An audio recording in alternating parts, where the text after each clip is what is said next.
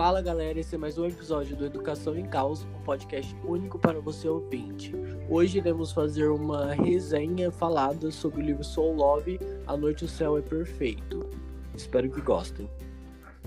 E para me ajudar nessa resenha, eu vou chamar a Vitória, que é uma amiga minha que também leu e que também adorou o livro, para a gente conversar sobre e contar um pouco mais dele para vocês. Oi. Como é que você tá, Vitória? Conta pra gente. Tô bem. E você? Tudo bem também. O que você acha desse livro? Me fala primeiro. Tá, é... a primeira foi basicamente o primeiro livro que eu li e eu simplesmente me apaixonei por ele.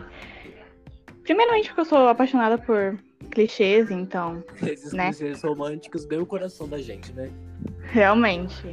E o tema que ele traz também é bem pouco falado na literatura, principalmente Sim. em romances. E o jeito que a autora introduziu esse tema, pra mim, foi perfeito, de verdade. Sim, foi muito. Foi como se fosse algo normal da sociedade, que realmente é. E ela trata dessa maneira super, tipo assim, como realmente é na sociedade, que as pessoas têm medo pelos tabus e etc. E isso realmente me, me deixa bem próximo do personagem. E é até estranho a história da leitura desse livro, porque a gente leu junto ele. Sim, a gente tava lendo no mesmo momento. Sim. E para vocês que não leram o livro, ele se trata da história da Jena, que após aprontar uma coisa com seus amigos na escola antiga, ela assumiu a culpa sozinha e a mãe dela mandou ela para uma cidade no interior para viver com a tia dela, Sara. E aí a Jena acaba se, se apaixonando por Ga- Gabe, não sei falar o nome dele direito, você sabe? Que era o vizinho da tia dela. Sim, Acho que é Gabe mesmo. sim. E o nome Pelo dela é menos eu li né? como Gabe, né? Oi? Então, a gente lê assim, a gente imagina que seja assim. Se tiver errado. e aí me introduz muito essa história, principalmente porque tem dois momentos clímax, que é quando a Jenna descobre o segredo do Gabe e sobre a tia Sarah com o namorado dela, o Kai. Então, pra mim, isso realmente é- são duas coisas acontecendo ao mesmo tempo. Sim. Os dois, os personagens são todos muito bem caracterizados. Tem a Cleo, muitos outros personagens também são todos bem É, as caracterizados. né? características que Sim. a autora dá sobre eles mesmos é bem forte. Sim, é, você consegue criar os personagens literalmente na sua mente, como se você realmente vê eles na sua frente. Sim. E isso se aproxima muito você da leitura, que eu gosto bastante desse livro. O que, o que sinceramente eu não gostei muito foi o final do livro. O final eu achei bem, sei lá, inacabado, eu acho. Sim, eu acho que a, a autora, na verdade, ela enrolou muito pra terminar, porque teve todo o desenrolar da história que foi incrível, o clímax, mas depois ela ficou só dando voltas e voltas em vez de encerrar a leitura logo, gente. Sim. Mas Eu acho que você, ela devia ter achou? encerrado. Foi basicamente a mesma coisa que você achou, entendeu? Até porque a gente leu no mesmo momento. Sim, Mas foi esses pontos sobre as características dos personagens que são bem marcantes, que eu não encontrei em quase nenhum livro, assim. É, O final eu achei bem inacabado, sei lá. sim, Não sim. gostei muito do final. O que eu gostei, realmente, assim, o que marcou bastante desse livro, porque é o meu favorito de todos que eu já li. E também acho que foi um dos meus primeiros livros também.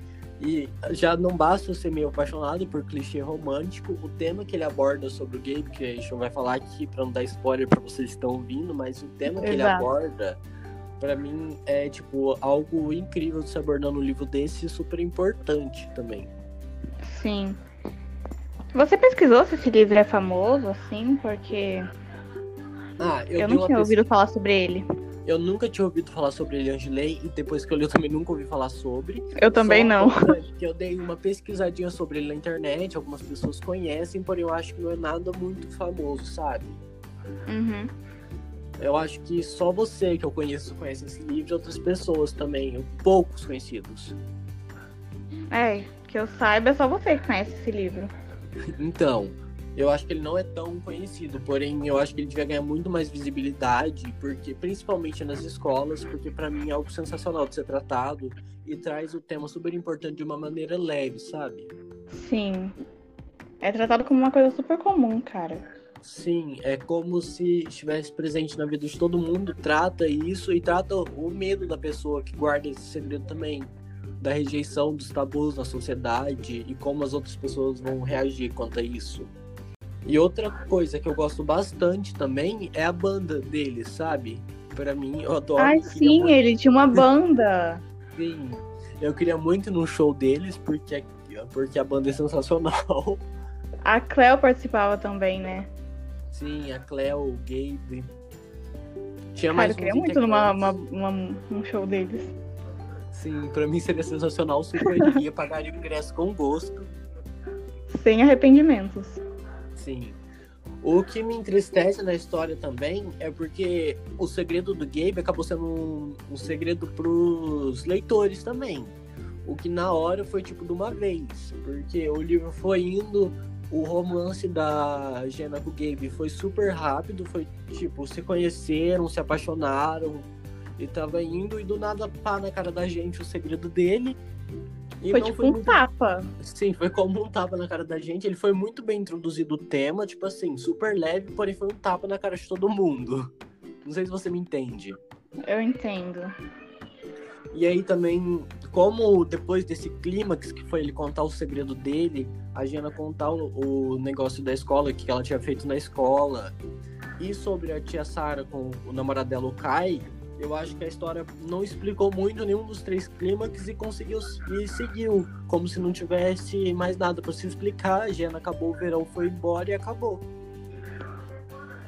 É, basicamente deu um pouquinho de cada tema, do de cada clímax, mas não foi nada muito introduzido em cada um. Eles trabalharam as três histórias ao mesmo tempo, super caracterizado, super todas as características. Chegou no final, os clímax aconteceram, tudo que a gente esperava tava ali, tava tudo para ser sensacional.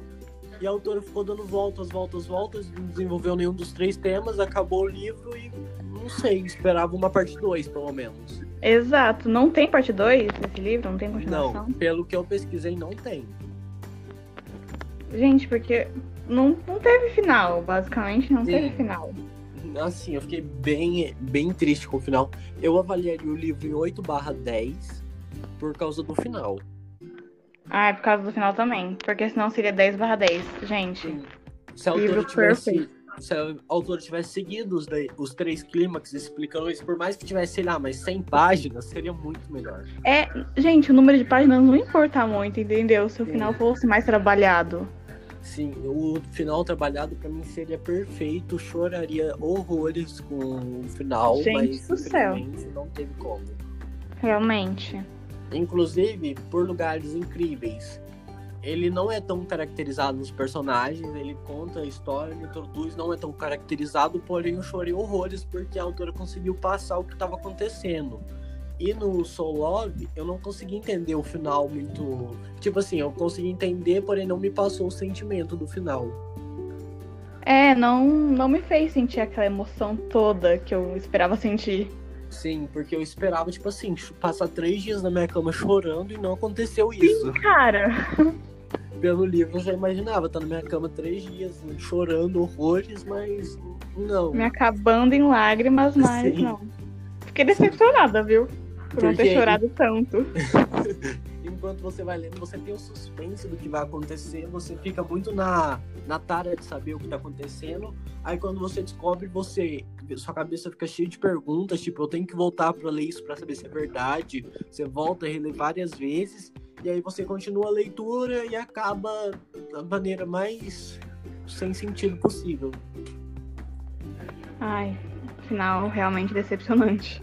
Mas assim, todo o resto eu gostei bastante, inclusive o sebo da tia Sara, porque quando eu li esse livro eu nem sabia da existência de sebos, nem sabia que eles existiam. Aí nem eu, cara. Estudar sobre, conhecer mais. Ai, ai. Mas, sinceramente, tirando o final, o livro, para mim, Perfeito. Tirando o final, o livro é maravilhoso. Quem não gostar, assim, eu recomendo muito que lê o livro de verdade. Para mim é sensacional o livro. Quem não gostar, só inventa o final na cabeça e segue em frente. É, Faz isso. quiser. Deixa Faz um final melhor. É. é, finge que vai ser uma parte 2. sim, inventa um final na sua cabeça, porque para mim, sim, tirando o final é tudo perfeito no livro. Sim. Mas então é isso, gente. Eu vou encerrar por aqui porque já tá ficando meio grande. E a Vitória, eu tenho certeza que tem mais coisa para fazer também, né? Tenho, né? Não... a gente tá gravando isso daqui meio do que na correria agora, porque a gente tá cheio de coisa para fazer, porém tinha que comentar sobre esse livro sensacional para vocês. Tchau. Tchau. Gente, esse foi mais um episódio do podcast Educação em Causa. Espero que tenham curtido e até a próxima.